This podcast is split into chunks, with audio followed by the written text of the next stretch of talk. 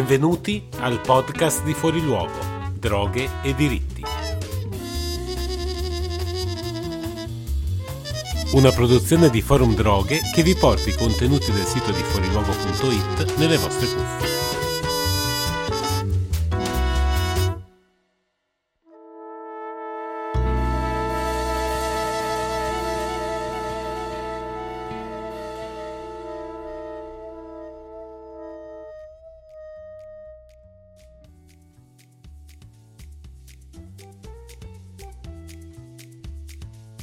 Bentrovate e bentrovati. Questo è il 35 episodio del podcast di Fuori Luogo. Io sono Leonardo Fiorentini e seguendo il filo dei giovani d'oggi, ovvero l'ultima puntata del podcast L'Onda Verde che potete ascoltare su tutte le piattaforme e che potete sostenere con il crowdfunding di cui trovate il link in descrizione, torniamo a parlare proprio dei giovani ovvero la categoria che ultimamente è particolarmente oggetto di attenzione sia da parte dei media che da parte del governo.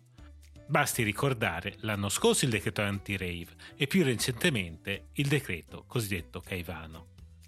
Ne parliamo con Vincenzo Scalia, che è professore di sociologia della devianza all'Università di Firenze,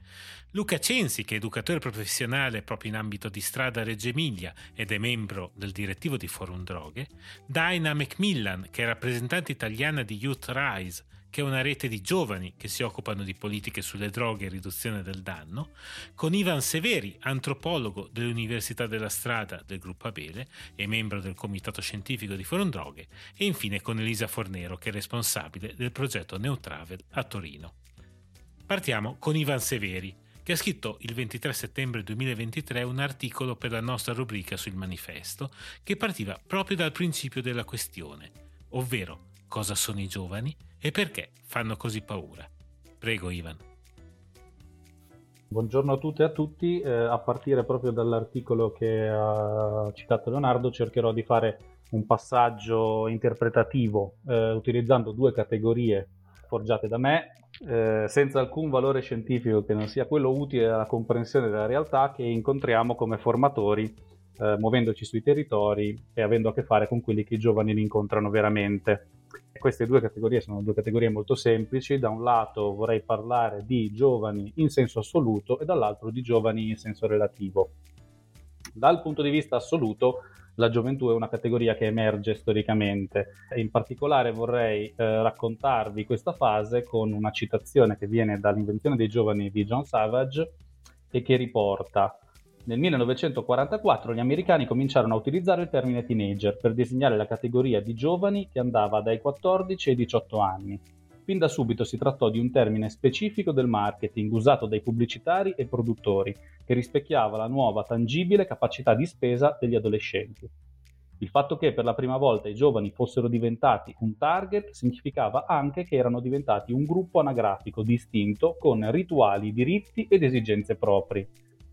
vorrei soffermarmi su questa ultima frase, quindi il fatto che questo target abbia rituali, diritti ed esigenze proprie, perché eh, attraverso questi elementi ovviamente si costruisce quello che è un ruolo sociale, un ruolo sociale che i giovani interpretano lungo il dopoguerra, quando però comincia a accadere qualcosa di strano, cioè l'innalzamento dell'età media e l'allungamento dell'aspettativa di vita, in particolare in un posto come l'Italia che attualmente ha un'età media di 48 anni il che ha portato in termini percettivi a sentire come giovani persone che i 18 anni percepiti come limite nel 44 si sono ben allungati, quindi 20, 25, 30, 35, addirittura fino ai 40. Quindi questo ha comportato il fatto che le persone che si sono ritrovate inserite, a cui è stato attribuito un ruolo sociale, abbiano cominciato anche a interpretarlo questo ruolo sociale come normalmente accade.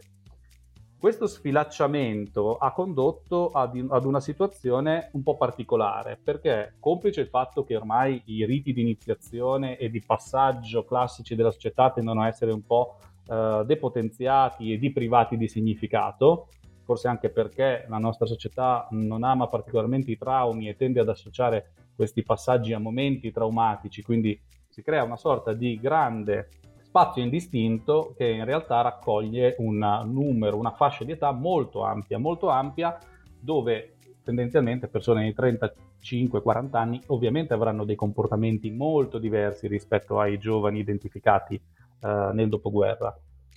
Per capire un po' questo ulteriore passaggio utilizzo le parole di un antropologo che è Massimo Canevacci che in Culture Estreme, parlando dei giovani che definisce exterminati, dice il dilatarsi dell'autopercezione in quanto giovane senza precisi o oggettivi limiti di età dissolve le tradizionali barriere tanto sociologiche quanto biologiche. Muoiono le classi di età, muore il lavoro, muore il corpo naturale, crolla la demografia, si moltiplicano le identità mobili e nomadiche e nasce l'antropologia della gioventù. Quindi fine delle classi di età, perché ormai le classi di età tendono ad essere indistinte. Fine del lavoro, perché ormai la caratteristica dei giovani di essere consumatori e non produttori si allunga um, a seguito delle trasformazioni del mercato anche produttivo. Fine del corpo, su questo non ci, non ci soffermiamo perché ovviamente eh, abbiamo diversi tipi di esperienze anche personali a tal proposito. Questa abitudine a diluire il concetto di gioventù e farlo ormai apparire un po' privo di significato, ha portato di ritorno a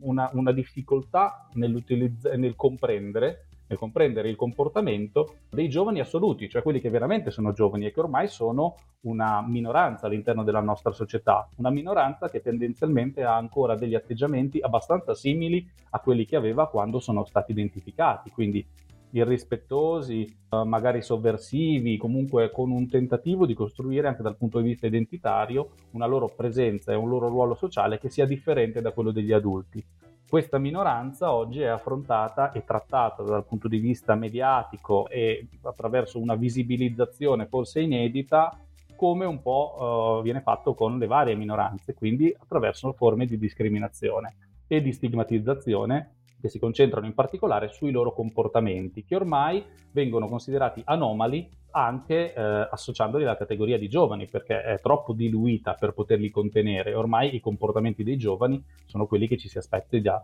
un 35-40enne, non più quelli che ci si aspetta da un adolescente, come sarebbe in senso assoluto um, normale fare.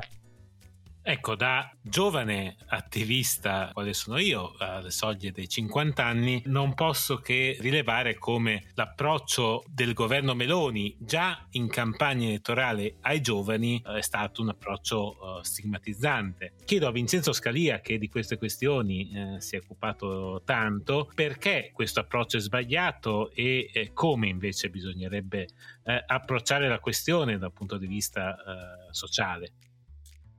Ma innanzitutto devo dire che mi trovo molto in linea con quello che ha detto Ivan, cioè in Italia abbiamo avuto una dilatazione dell'età adulta e dell'età giovane allo stesso tempo, no? Abbiamo gli ex 68 e 77 che ancora si mettono il giubbotto jeans, l'orecchino e si fanno gli aperitivi, abbiamo i 14 anni che invece già cominciano ad andare in fabbrica o ad essere eh, introdotti, incamerati dalle filiere del lavoro precario. E quindi questo fa sì che la società, questa confusione, diciamo, di ruoli o questa uh, amalgama Ehm, per fasce d'età, tanto che si parla di 14-65, fa sì che la società non sappia più leggere la gioventù, anche perché la gioventù è un fenomeno mi- minoritario, la gioventù stricto senso. No? Siamo uno dei pochissimi paesi d'Europa dove eh, gli over 65 sono maggiori rispetto ai, uh, agli under 14, diciamo um, quindi alla popolazione una, uh, che ha un'età minore di 14 anni. E questo crea un pericolo perché significa dove sta il pericolo? Non si sa più leggere il fenomeno gioventù. E quando non conosci un fenomeno, quando non lo sai leggere, succede che lo inquadri come un pericolo. Specialmente quando questo uh, sbandier- sbandieramento del pericolo è funzionale agli interessi di una certa impostazione politica, che è la politica di legge e ordine. E quindi i giovani diventano qualcosa, una categoria da trattare a mezzo del sistema giudiziario e penale. Ma in Italia abbiamo un altro elemento perché quello che l'opinione pubblica italiana si rifiuta di riconoscere è che in realtà i giovani esistono, ma non li riconosciamo come nostri. Ci sono molti fiorentini, torinesi, bolognesi, milanesi che vengono considerati invece magrebini, peruviani, albanesi, romeni e che quindi vengono etichettati come migranti, come immigrati e ritenuti passibili di, provvedi- di provvedimenti repressivi, proprio perché quindi nella misura in cui vengono assimilati a una categoria che viene definita pericolosa dal senso comune che alimenta la retorica della maggioranza, vengono ritenuti eh, oggetto di politiche repressive, di politiche securitarie. Quindi ci sono questi due elementi. Uno, l'incapacità di leggere la gioventù oggi, che è minoritaria per quello che riguarda diciamo, i giovani mh, mm, italiani da, da, che vengono italiani da più generazioni. Due, il rifiuto di riconoscere i loro diritti agli italiani senza cittadinanza e quindi di integrarli all'interno poi di un sistema giudiziario che in Italia parla esplicitamente di non interrompere la crescita del minore e dove l'utilizzo della risorsa penitenziaria è un utilizzo assolutamente residuale. Ancora una volta viene utilizzato nei confronti di ragazzi rom, di stranieri, ma diciamo si pone in maniera difforme, in maniera trasversale rispetto a quello che oggi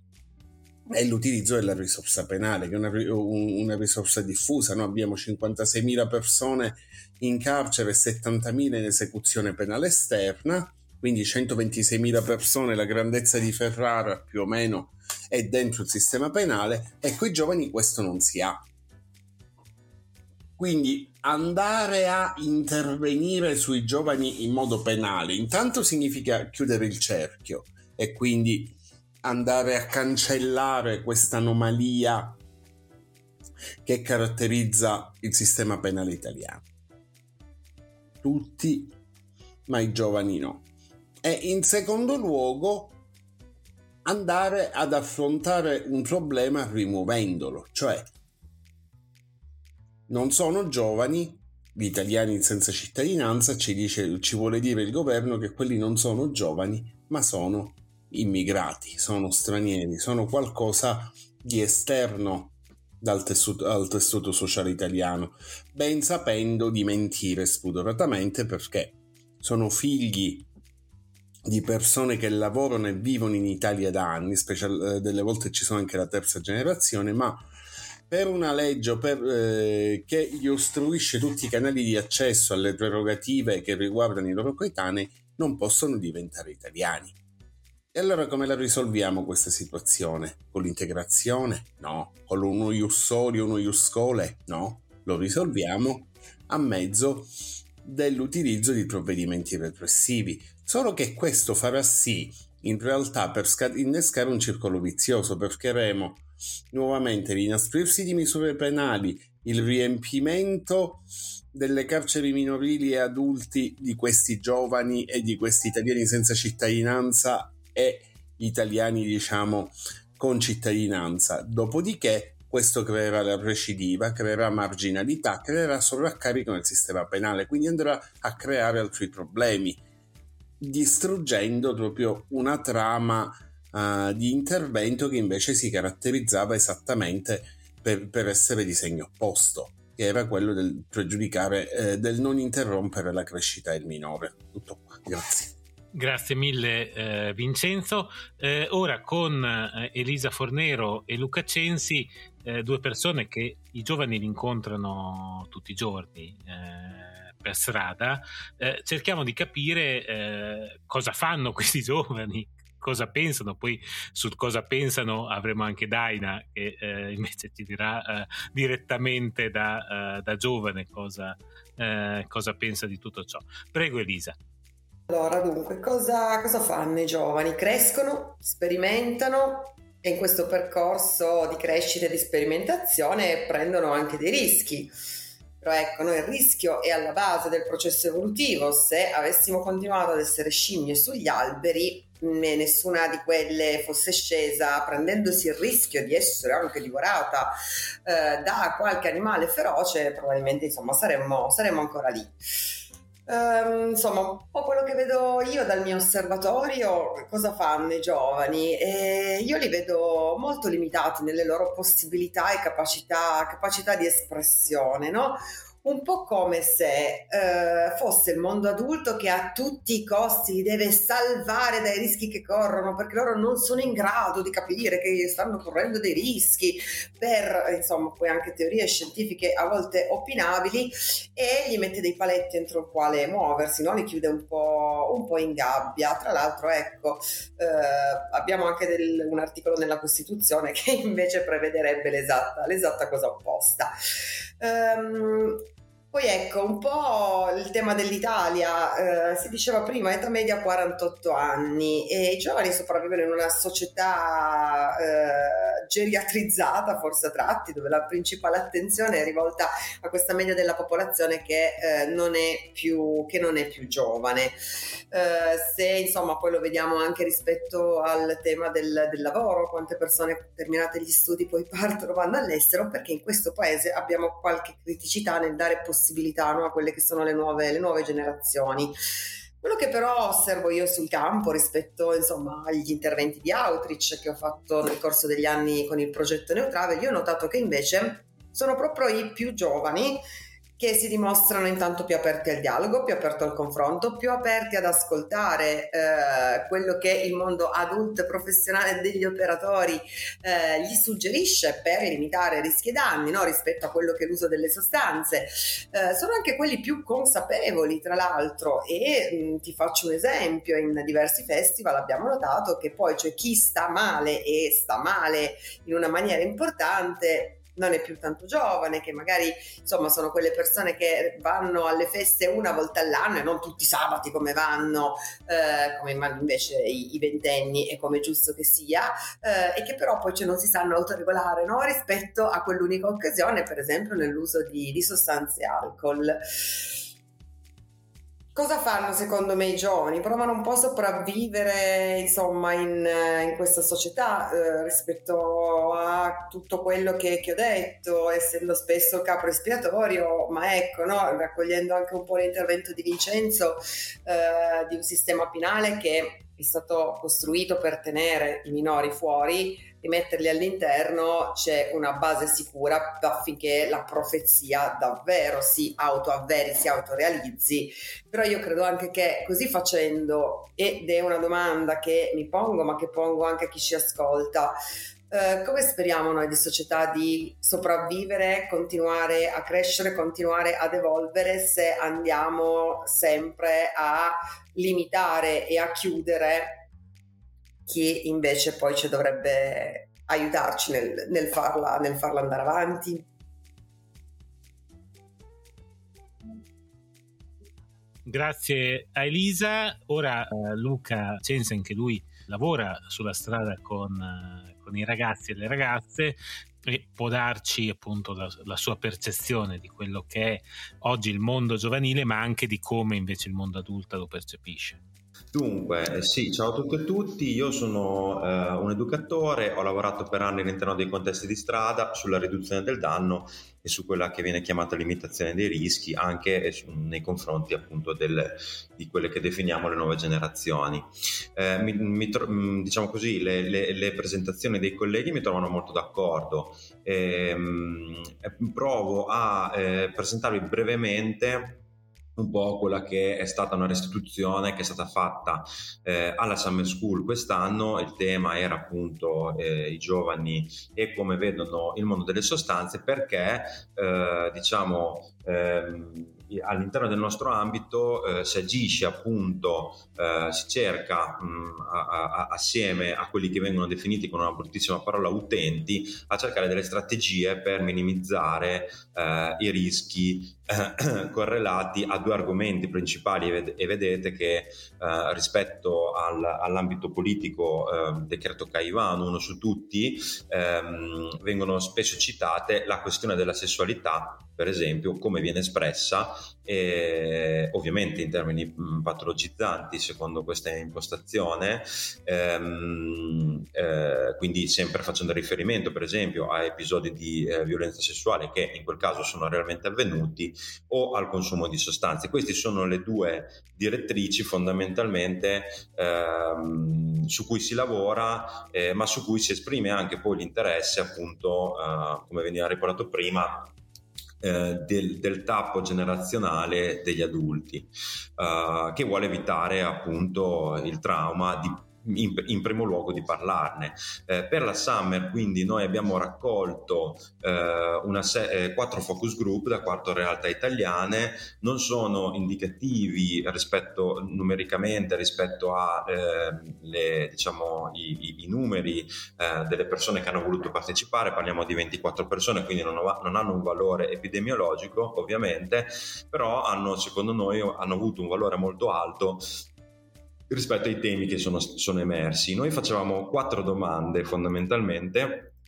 a eh, un gruppo di eh, giovani compre- di età media intorno ai 16 anni e cioè il tema era specifico ovviamente sulle sostanze dove avete appreso prima domanda eh, quello che sapete sulle sostanze come valutate eh, quello che vi è stato offerto eh, in ambito educativo che percezione avete del fenomeno e quali rischi eh, quali rischi diciamo così vedete individuate rispetto a questo tema. Confermo quello che ha detto Elisa poco fa, e cioè che non ci siamo stupiti ovviamente di come viene riportato ehm, eh, l'argomento, ci siamo stupiti della lucidità e della, ehm, e della e della franchezza, diciamo così, um, eh, che, che, i giovani dimostrano nel restituire appunto, uh, uh, nel restituire appunto quello che loro vedono eh, e quello che loro sentono rispetto a questi argomenti. Intanto eh, emerge chiaramente sulla questione apprendimento, dove avete preso um, il, i consumi all'interno del, uh, rispetto alla questione delle sostanze, emerge in, in, chiaramente il valore di un confronto all'interno di gruppi pari, quindi l'apprendimento sociale attraverso la sperimentazione e attraverso la relazione con gli amici, eh, qualcosa rispetto all'ambiente familiare, non necessariamente stigmatizzante, ma chi ha famiglie che riescono a trattare questi argomenti in maniera propria ne beneficiano.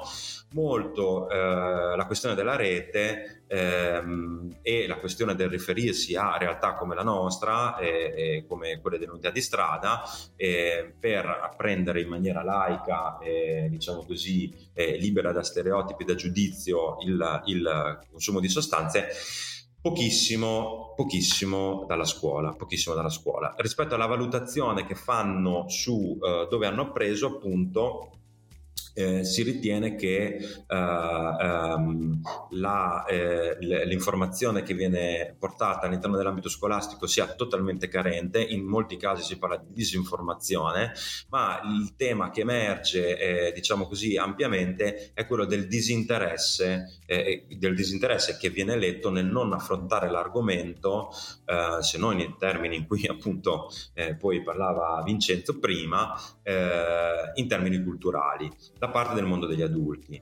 Eh, la percezione eh, sul consumo di sostanze e la percezione dei rischi eh, indicano eh, una, una, attenzione, diciamo così, molto alta da parte dei giovani rispetto a questo argomento. Eh, il, eh, l'impressione che abbiamo avuto nel rileggere appunto questi fo- quattro focus group è stata quella di persone che hanno cercato e hanno trovato in maniera autonoma, quindi senza quasi l'aiuto degli adulti, eh, eh,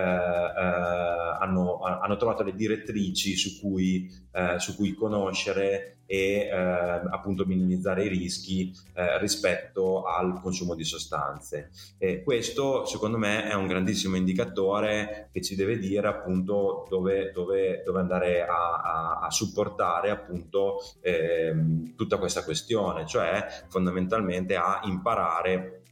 come adulti anche eh, eh, dalle persone con cui interagiamo. Ehm, il, fondamentalmente quindi confermo quello che si diceva prima rispetto un po' da una parte a una fuga della realtà eh, della, della, classe degli adulti eh, rispetto al trattare in maniera aperta e laica questi temi, dall'altra a un'auto-organizzazione, eh, poi mh, immagino che sia anche un po' quello che ci respira Dina e da parte nostra una grande attenzione nel supportare appunto eh, eh, questo movimento che eh, penso penso sia anche un po' la soluzione rispetto a questo tema molto molto esteso. Grazie mille a Luca. Eh, ora passiamo la parola a Raina per capire come eh, viene vissuto dai eh, giovani questo tappo generazionale che non ascolta e quindi non dialoga con giovani generazioni, piuttosto le stigmatizza quando addirittura non le disconosce, come ricordava Vincenzo Scalia, in particolare rispetto ai giovani di seconda generazione. Eh, prego, Daina. Ciao a tutte e tutti. Allora sì, eh, intanto faccio, mi presento brevemente, sono Daina, lavoro nella riduzione del danno e nelle politiche sulle droghe. In questo momento sono una operatrice bassa soglia in un dormitorio e faccio parte di due collettivi autogestiti che si occupano di riduzione del danno. Uno è il Lab 57 di Bologna e l'altro è il collettivo delle Chemical Sister a Torino. Scrivendo eh, la mia tesi magistrale sono venuta a conoscenza del eh, network Youthrise. Prima spiego che cos'è Youthrise e poi parlerò di una ricerca che abbiamo fatto quest'estate con le Chemical Sister, sempre attraverso dei focus group, interrogando eh, giovani persone che usano sostanze riguardo ad alcuni temi. Uh, Youthrise uh, valorizza e sostiene le voci delle giovani persone che usano droghe, eh, difende i loro diritti e ne facilita l'inclusione nei processi decisionali eh, appunto lo slogan niente su di noi senza di noi. Eh, gli obiettivi principali di Youthrise eh, sono rappresentare ed elevare le giovani persone che usano droghe in organismi decisionali di tutto il mondo a diversi livelli, quindi dargli la possibilità di partecipare a incontri di alto livello e conferenze regionali e, inter- e internazionali. Eh, Youthrise sottolinea che è importante la gestione della conoscenza, quindi educazione, ricerca e raccolta di dati sulle giovani persone che usano droghe da parte delle stesse giovani persone che usano sostanze. È una visione della riduzione del danno poi anche a pieno spettro, infatti si chiama Full Spectrum Harm Reduction, eh, che appunto si basa sul contestualizzare la riduzione del danno eh, in base all'ambiente delle giovani persone che fanno uso di sostanze e identificare le strategie necessarie e adatte ad ogni singola persona. E come quarto punto sottolinea Youth Rise l'importanza di una riforma della giustizia penale. Se pensiamo alle convenzioni internazionali sul controllo delle sostanze, spesso viene sottolineata la volontà di proteggere la salute e il benessere dell'umanità, mettendo molta enfasi sulla protezione dei bambini e dei giovani, quando in realtà, come possiamo vedere, sono proprio i giovani a essere tra i più colpiti dalle, dalle, sì, dalle violazioni dei diritti umani a causa di queste interpretazioni troppo punitive con il collettivo delle Chemical Sister, che è un collettivo di donne e persone non binarie che usano sostanze, abbiamo creato, eh, abbiamo appunto condotto queste, questa ricerca. Un dato importante che vorrei portare alla luce eh, sono, è appunto il fatto che le giovani donne che usano sostanze, comprese le persone trans e le persone di genere non conforme, le persone di colore di, e di minoranze etniche e religiose e le lavoratrici del sesso sono le più eh, a rischio, sono quelle che più hanno eh, ostacoli anche all'accesso alla salute e alla giustizia. Eh, con appunto questa ricerca eh, che è stata finanziata da eh, Young Wave e da Europod abbiamo condotto questa ricerca le, con le persone tra i 18 e i 30 anni sui temi di percezione delle politiche sulle droghe, depenalizzazione, chemsex e riduzione del danno. Questo a Bologna, Milano e a Torino. Eh, il punto più importante, secondo me, che è emerso da questi focus group è il fatto che serva, che sia necessaria investire nell'educazione tra pari cioè è stato molto bello vedere come questi spazi di confronto siano stati importanti per le persone perché le hanno restituito qualcosa. E quindi da questi focus group è stata molto evidente la necessità di spazi di confronto non giudicanti, non criminalizzanti e soprattutto non medicalizzanti rispetto all'utilizzo di sostanze. Un tema che facciamo molto fatica a sentire è quello del piacere, e durante questi focus group è stato bello vedere come le persone abbiano avuto la possibilità di parlare liberamente della propria relazione con la sostanza e portando alla luce le proprie esperienze e anche le proprie esperienze nel chiedere aiuto ai servizi e alle relazioni. È stato bello vedere questo, ma è anche allo stesso tempo preoccupante perché nonostante l'esistenza di servizi pubblici per la tossicodipendenza, progetti nelle scuole, interventi delle forze dell'ordine nelle scuole, non siamo comunque in grado di creare uno spazio in cui, venga, in cui avvenga questo confronto. Eh, un altro trauma a cui sono sottoposte le persone giovani che usano sostanze sono la detenzione arbitraria e la violenza della polizia. Un esempio portato durante uno dei focus group è il racconto di queste due giovani persone di 16 e 18 anni che eh, hanno vissuto un fermo della polizia con un controllo di un cane antidroga dopo che, è trovata, dopo che è stata trovata della sostanza addosso a uno dei due ragazzi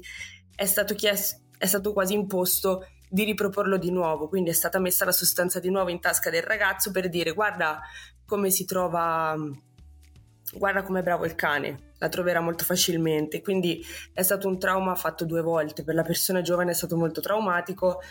Conseguenza CERT e quindi anche l'obbligo di frequentare un servizio di cui magari in quel momento la, la persona non ne ha bisogno. un altro numero importante sono le perquisizioni a scuola, quindi 9 su 15 persone hanno vissuto un trauma durante, queste, durante questi interventi della polizia nelle scuole e eh, questi interventi mettono a dura prova le relazioni con la famiglia in primis, quindi le persone giovani possono affrontare conflitti, stigma, problemi di comunicazione, alienazione delle loro reti di supporto e problemi anche di alloggio un punto importante che porta Youthrise è la capacità dei giovani eh, che devono, possano eh, esercitare il loro diritto a prendere decisioni indipendenti e eh, sulla propria salute e senza coercizione. Per creare un ambiente più sicuro, eh, come persona giovane, penso che sia importante affrontare i fattori dell'intersezionalità legati all'età, al genere, all'uso delle sostanze, è importante unirla a delle misure protettive per, salvaguarda- per salvaguardare i diritti umani. Eh, anche questo è, stato, è emerso nei focus group una mancanza di educazione orizzontale per tutte le persone che usano sostanze. Grazie.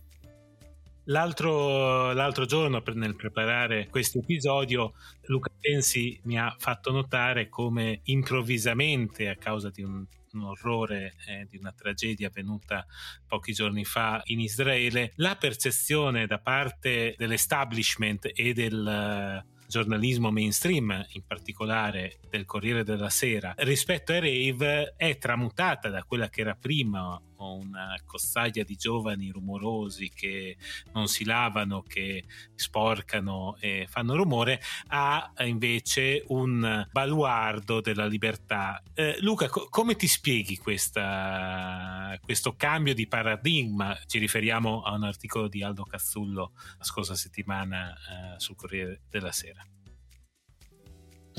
Eh, beh, mm, diciamo, eh, magari è, è, un argomento abbastanza complesso, diamo delle risposte che forse possono apparire un po' tranchant, però stiamo parlando fondamentalmente della questione delle categorie stigmatizzanti. Eh,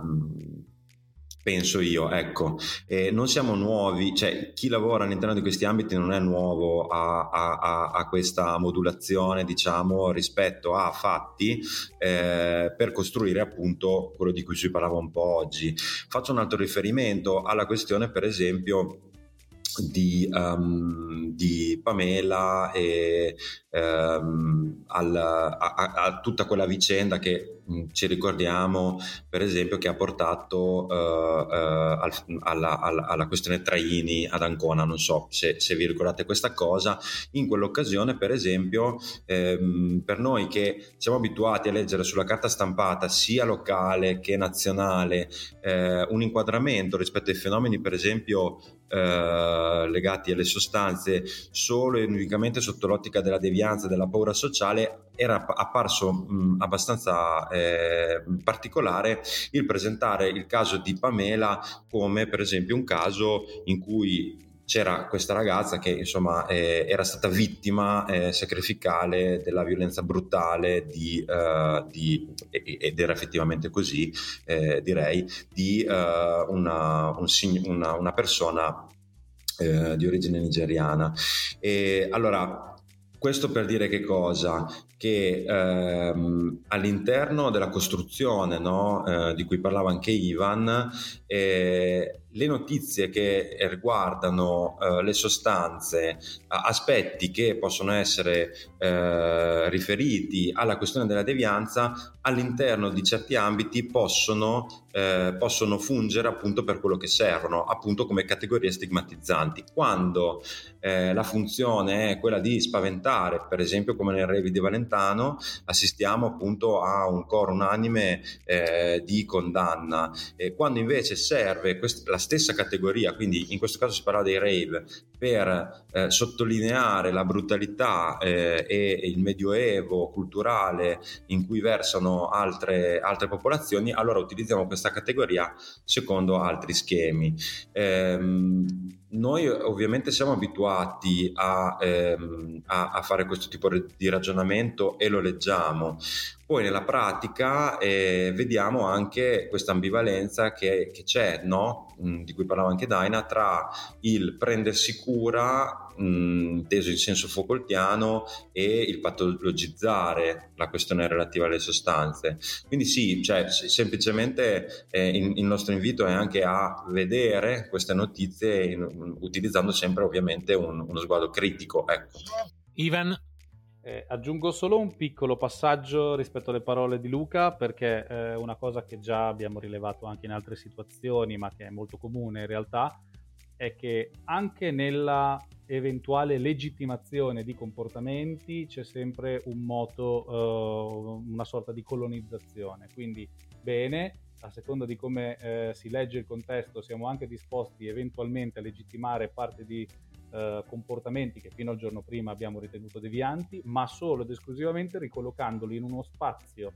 di possibilità che ai giovani non appartiene. Quindi i comportamenti dei giovani sono legittimi, sono legittimizzati solo e sempre eh, attraverso un punto di vista che è quello dell'adulto, sia quando vengono squalificati, demonizzati, stigmatizzati, sia quando anche esattamente gli stessi comportamenti cambiano di valore ma cambiano di valore solo in uno spazio circoscritto, il che significa, uh, in altri termini, un depotenziamento costante della capacità uh, di mh, protagonismo critico, ma anche semplicemente uh, di non essere semplicemente dei rappresentanti di un pensiero altrui, ma la legittimità di avere un pensiero proprio e anche uno spazio legittimamente proprio. Grazie ad Ivan. Elisa forse voleva aggiungere qualcosa rispetto a quello che, che ho detto prima, eh, effettivamente cioè, stiamo qui a parlare di giovani, l'unica poi che può essere considerata tale Daina, io mi sento molto giovane di testa, di fatto non lo sono anagraficamente, quindi ecco, no, forse anche poi un maggiore coinvolgimento, eh, Daina ha portato l'esempio del, di Youth Rise, eh, quindi tutto quello che riguarda il tema sulle politiche, delle, sulle sostanze però forse c'è un maggiore coinvolgimento no? Delle, di chi eh, è al di sotto di una certa fascia anagrafica, eh, potrebbe aiutare no? magari l'adulto a uscire da certe impasse o quantomeno nel nostro paese potrebbe aiutarci ad uscire da un certo impasse in cui mi pare evidente insomma c'è questo stato, questo stato si trovi. Grazie a Elisa, eh, sottolineando che la composizione di questo podcast corrisponde più o meno alla proporzione di giovani eh, in Italia. Questo ti fa capire tanto, cioè è un indicatore, no? Cioè, mi sembrava curiosa come cosa. E... Sì, sì, sì, ma io adesso prima l'ho detto come battuta, però il fatto che io, che eh, prossimo anno compirò, no, prossimo anno, scusate, a dicembre, compirò 50 anni, eh, sono comunemente considerato eh, un giovane ne- negli ambiti che frequento anche a livello professionale e la, la cosa è davvero eh, preoccupante. Prego Vincenzo. No, no, no, una breve notazione. Dicevo, Alessandro Baratta ci spiegava che la frontiera della penalità è mobile. Che può essere mobile temporalmente come può essere mobile spazialmente, no? E quindi non so, negli anni 60 c'era tutta la polemica con i capelloni, i concerti, eh, la musica, oggi è, consider- eh, è stato tutto pienamente metabolizzato e parte diciamo di un marketing piuttosto diffuso. Questo può accadere benissimo anche per il rave, è probabile che prima o poi avverrà questo diciamo inglobamento oppure spazial, dal punto di vista spaziale Cazzullo fa un discorso un pochettino più capzioso che non fa che riprodurre eh, diciamo i pregiudizi nei confronti de- dei giovani italiani senza cittadinanza. Cioè guardate gli israeliani fanno il rave gli arabi, i musulmani che sono musulmani come molti dei migranti che stanno qua in Italia non li fanno. E quindi vuole ribadire ancora una volta una linea di demarcazione, un processo di criminalizzazione che è diretto a senso unico esclusivamente contro una categoria. Io vi faccio riflettere su quello che ha detto ieri la prima ministra, no? Hamas eh, pone un problema anche per l'Italia.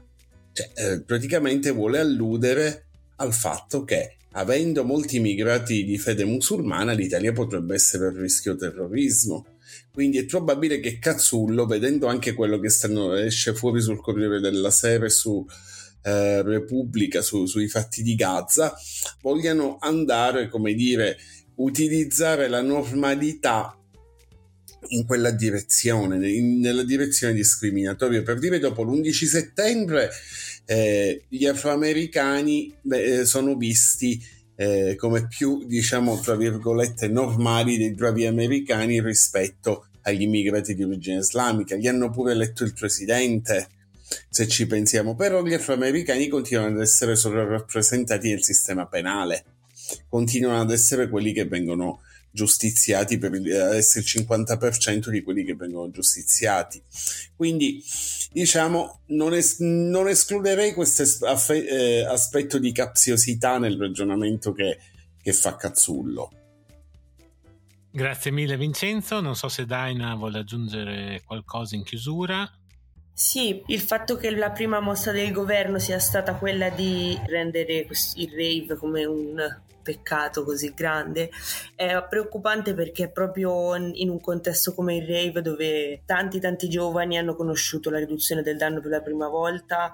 e hanno anche imparato a costruire un'autocoscienza, diciamo, in un contesto anche di autogestione e quindi la parola anche sicurezza e cura spesso non si sa bene quale in realtà quale sia il fine. Grazie mille Daina, grazie a Luca, Vincenzo, Ivan ed Elisa. Eh, a presto per una nuova puntata del podcast.